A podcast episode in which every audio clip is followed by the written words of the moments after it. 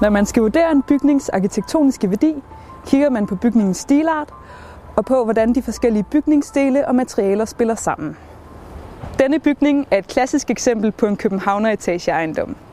Bygningen er opført i den arkitektoniske stilperiode, man kalder historicismen, som er kendetegnet ved, at man efterligner tidligere tiders stilperioder. Den her bygning efterligner den stilperiode, man kalder renaissance. Derfor kalder man også bygningens stil nyrenaissance.